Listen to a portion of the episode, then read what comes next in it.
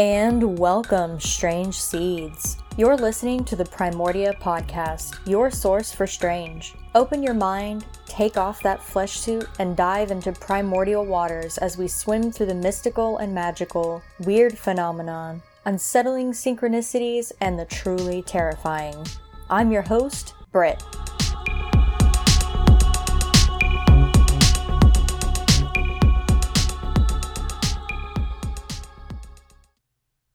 All right, this week's episode is going to be about life on Mars. As promised in uh, whatever episode it was that I spoke about this episode uh, being a thing. I think it was the psychic experiments episode. Anyways, let's go ahead and dive right in. It's a tantalizing subject, an itch we can't seem to scratch enough as a collective human species, despite how much we're learning about the red planet. Is there and was there ever life on Mars? Over the last 60 years or so, we've progressed quite a bit in our collective understanding of Mars, or so we think, right? Since the recent launch and successful landing of several probes and other vehicles, like Ingenuity, Perseverance, and the Hope Orbiter, we as a human race have been able to see the red planet up close and personal, in detail we never have before.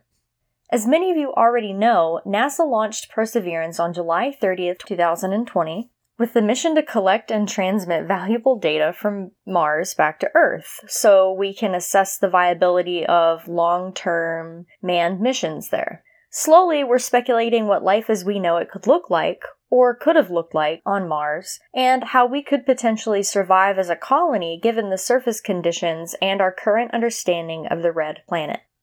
Manned missions to Mars and subsequently the dream to colonize are a hot topic as of late, causing arguments from both sides. Those who are pro Mars missions and those who are not, arguing that we instead need to focus our power and resources on things happening here on Earth.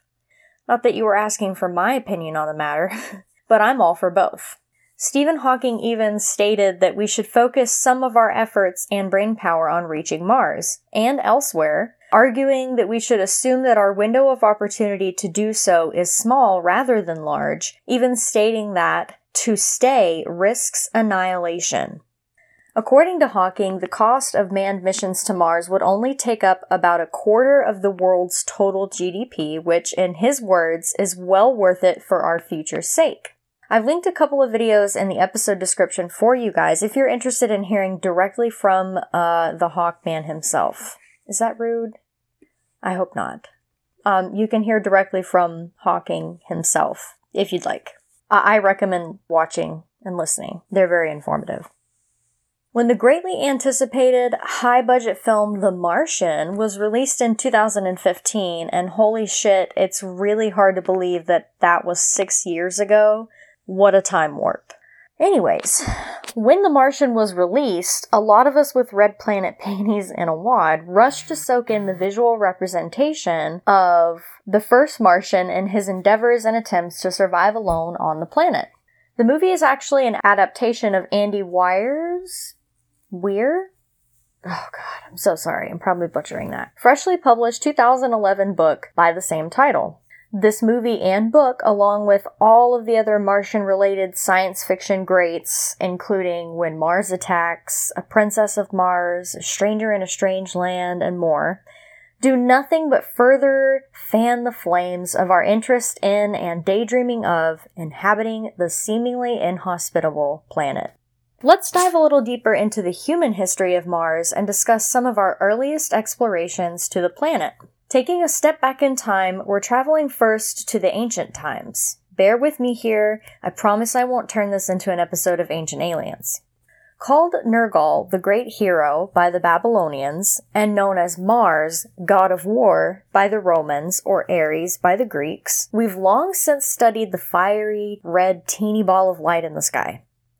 Though the ancients did have developed star mapping systems and recorded observations, it wasn't until 1877 that Mars's orbit came close enough to our own that people could train their telescopes and view the planet in more detail.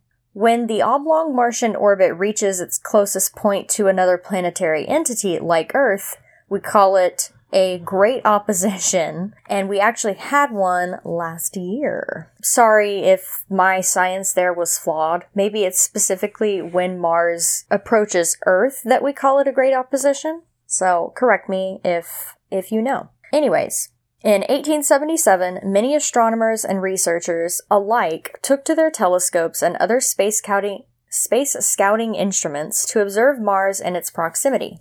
One of such astronomers was an Italian by the name of Giovanni Schiaparelli, who was the first to record what he called canali, apparently meaning channels or grooves. Other scientists and astronomers like Percival Lowell were so enthralled with these discoveries that they jumped to the conclusion that, that this was irrefutable proof of intelligent civilizations existing elsewhere in the solar system. This wave of Mars hysteria and romance led to some of the most well known Martian science fiction of all time, including the infamous The War of the Worlds, written in 1897 by H.G. Wells, and then later adapted and broadcast as a Halloween special by the same name that was orated by Orson Welles in 1938. Now, apparently, some of the people listening at the time missed the part of the broadcast that informed them that it was only a radio drama, thus causing them to believe that Grover's Mill, New Jersey, along with the rest of Earth, was actually being invaded by aliens from Mars. The canal like channels on Mars aren't the only spicy discoveries that have led us to ponder the existence of aliens on the planet. In fact, in 1976, two Viking orbiters whooshed around the red planet, sending down landcraft and transmitting over tens of thousands of photographs of the planet's red iron rich surface. In one of these photos, taken over the Cydonia region of Mars, shows what some believe to be a large face. Others show what look like pyramids shaped structures. I mean, these photos were so convincing to some that, that many were inspired to write science fiction stories of their own, some that were fronted as truth. These mysterious forms led Richard Hoagland to write his novel, The Monuments of Mars, A City on the Edge of Forever.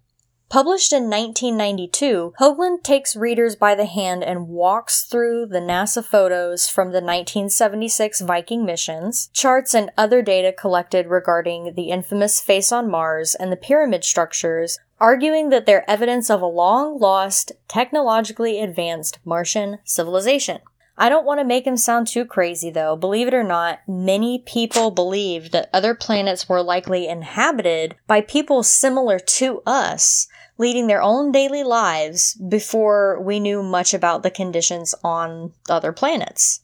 These days, of course, scientists and NASA claim that the structures are very natural and even show more recent photos of the so-called face showing the erosion and mesa from similar angles as to the angles that the older photographs were taken at.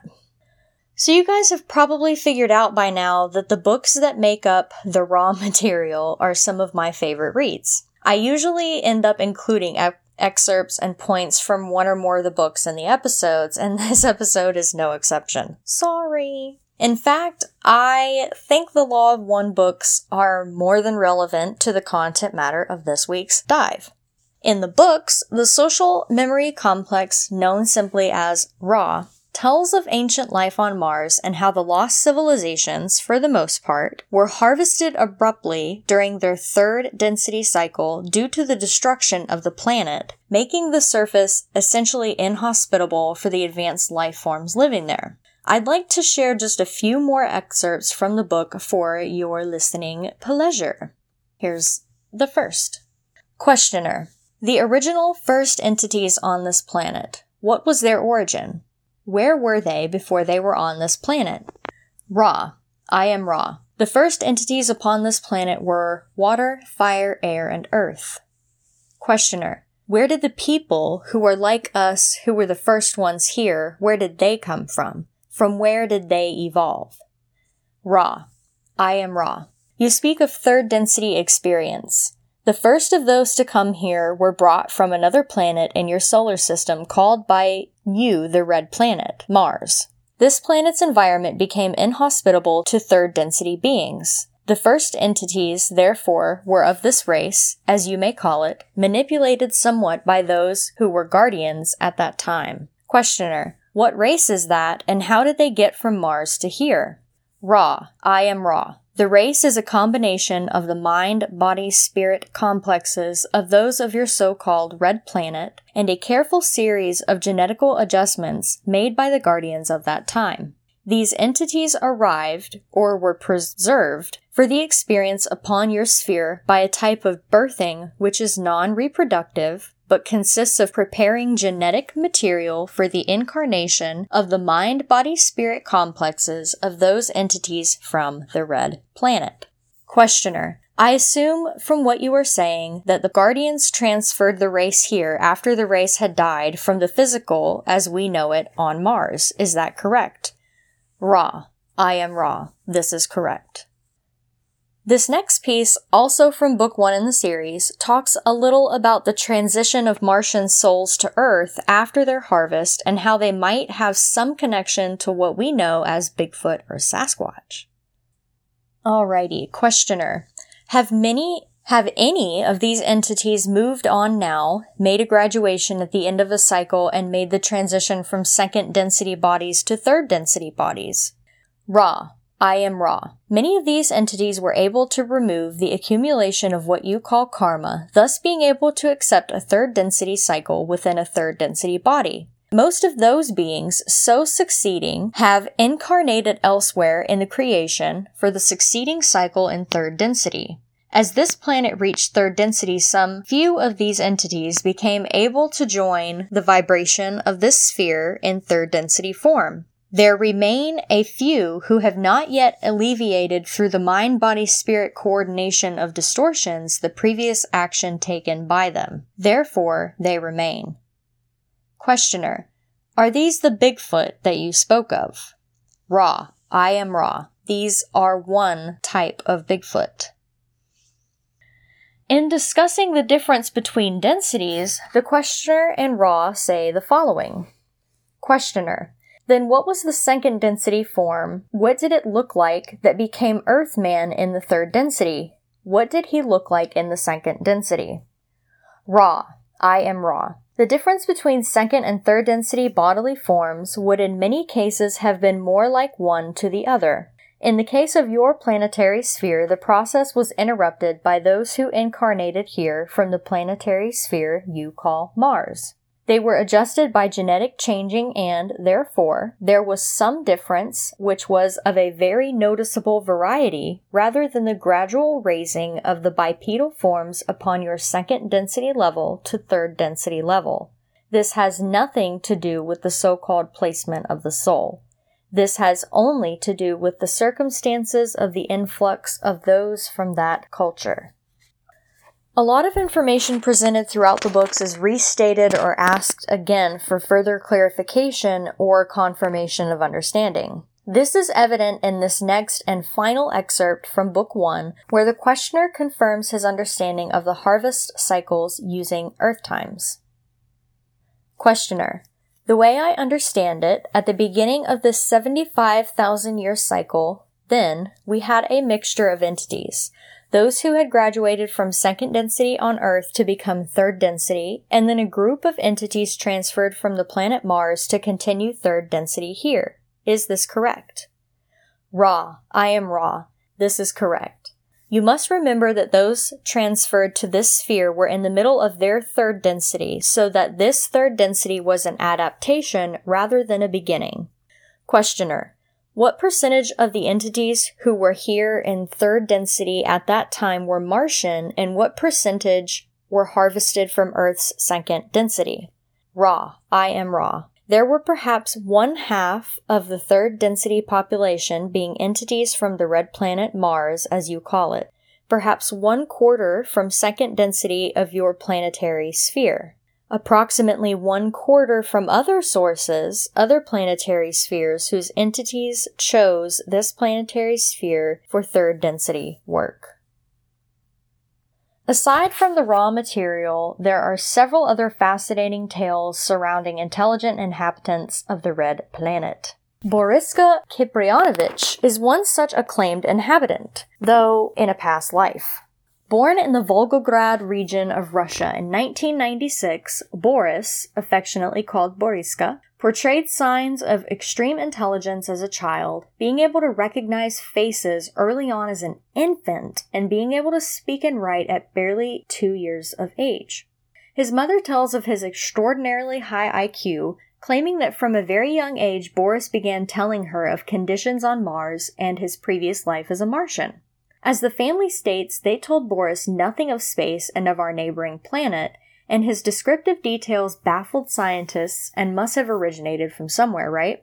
As Boris tells it, Mars was once home to an abundance of extremely intelligent life forms from different areas, coexisting not so peacefully in his lifetime there. Speaking of lifetimes, apparently Martians stop aging at around 35, Boris says, and they live very long lives. I guess they're almost immortal. Martians of Boris's old days are very tall and breathe mostly carbon dioxide, which would make it nearly impossible for Martians to breathe our Earth air and survive. He remembers being a young Martian and taking part in interstellar raids even whizzing by our planet Earth to see the teeming life present here. Due to the ongoing conflicts and wars being waged on the Red Planet, Boris says that most of the population was annihilated by nuclear war, leaving the planet nearly inhospitable and wiping out most life. There are, however, some ancient Martians that still reside underground, according to Boris. He continues to warn us that if we don't change our current strategies with the powers that be, our planet is in danger of the same total destruction.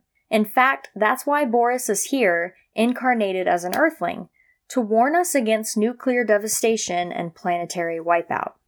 He is part of a group that call themselves the Indigo Children, which are supposedly advanced spiritual beings incarnated here on Earth or I guess more advanced than we are currently, incarnated here on Earth as warriors of sorts, sent to help Earth and her children toward a more cohesive, harmonious path.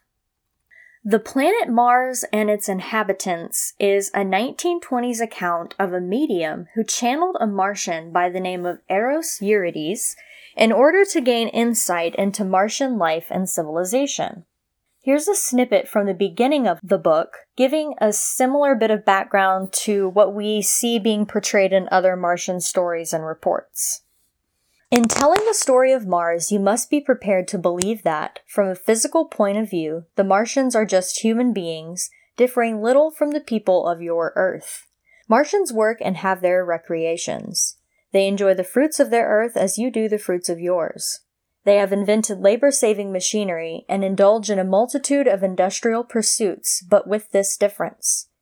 Their economic system is such that the life of the Martian is not the struggle for existence you have created on your Earth. On the contrary, it is a pleasurable life in which work is as much enjoyed as is recreation. This condition is due to two causes. First, Mars is much further advan- farther advanced as a world in its evolutionary career. Second, the spiritual enfoldment of its inhabitants is proportionately advanced. Ruled by love, the planet, according to the channeled Martian, has no political system, and individuals technically have no rights to property or land. The economic systems, education, as well as simple Martian life are all discussed in the book, which, again, according to the spokesmartian, is the first compiled history of Mars as told by its people.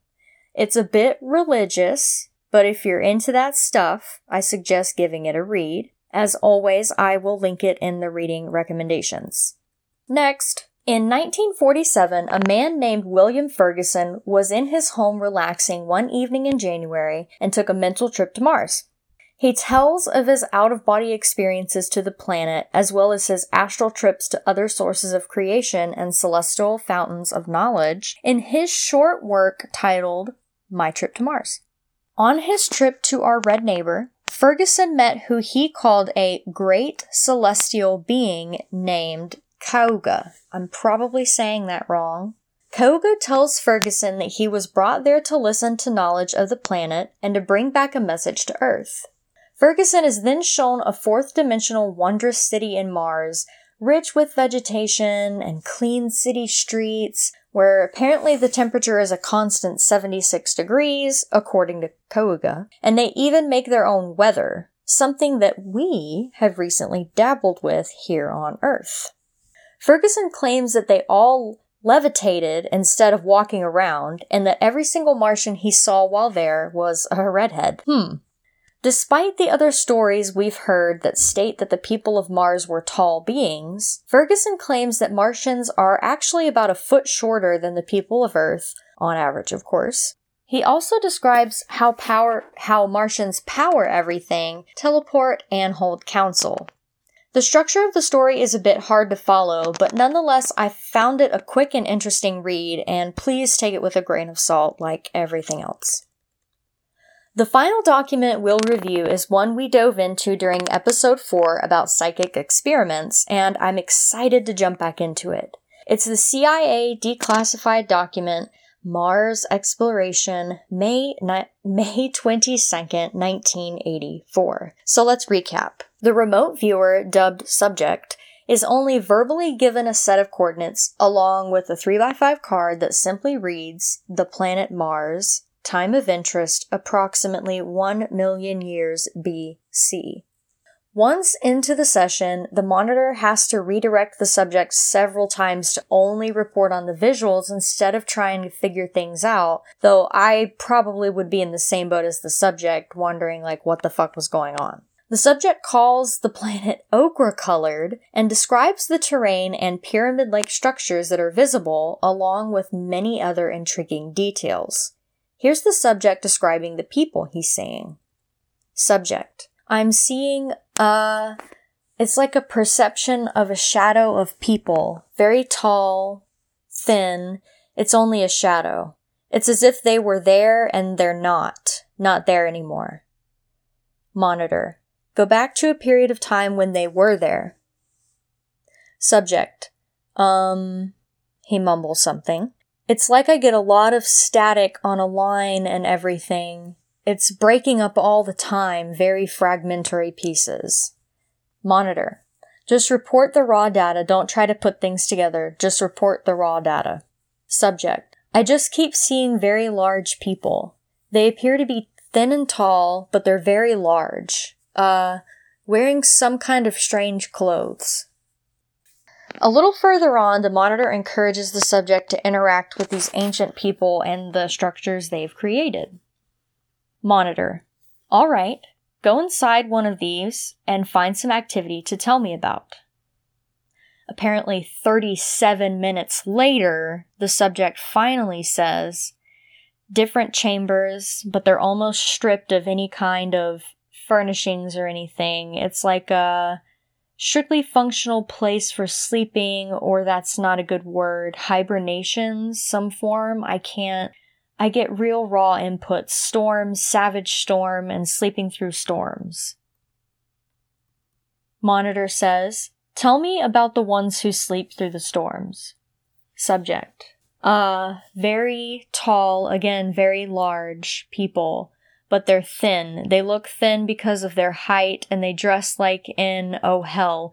It's like a real light silk, but it's not flowing type of clothing. It's like cut to fit. Monitor. Move close to one of them and ask them to tell you about themselves. Subject.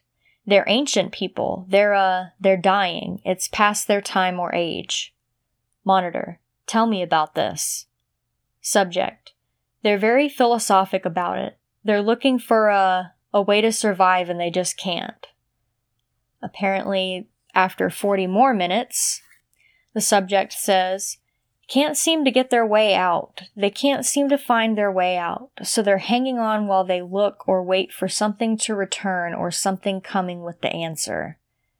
What is it they're waiting for? The monitor asks. Subject.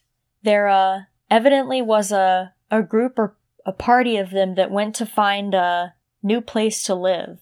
It's like I'm getting all kinds of overwhelming input of the corruption of their environment. It's falling very rapidly, and this group went somewhere like a long way to find another place to live. Monitor. What was the cause of the atmospheric disturbance or the environment disturbance? Subject. I see a picture of a picture of like a oh hell, it's almost a warp in a oh god, this is difficult. It's like going, let's see. Monitor. The raw data. Subject. Oh, I get a globe. Uh, it's like a globe that goes through a comet's tail, or it's through a river of something, but it's all very cosmic. It's like space pictures. Monitor. Alright, now before you leave this individual, ask him if there is any way that you Ask him if he knows who you are and is there any way you can help him in his present predicament. Subject. All I get is that they must just wait doesn't know who I am, thinks he perceives I'm a hallucination or something. Monitor. Okay, when the others left, these people are waiting. When the others left, how did they go? Subject. Get an impression of a. Don't know what the hell it is. It looks like the inside of a larger boat, very rounded walls, and shiny metal. Monitor. Go along with them on their journey and find out where it is they go. Subject impression of a really crazy place with volcanoes and gas pockets and strange plants, very volatile place. It's very much like going from the frying pan into the fire. Difference is there seems to be a lot of vegetation where the other place did not have it, and different kind of storm.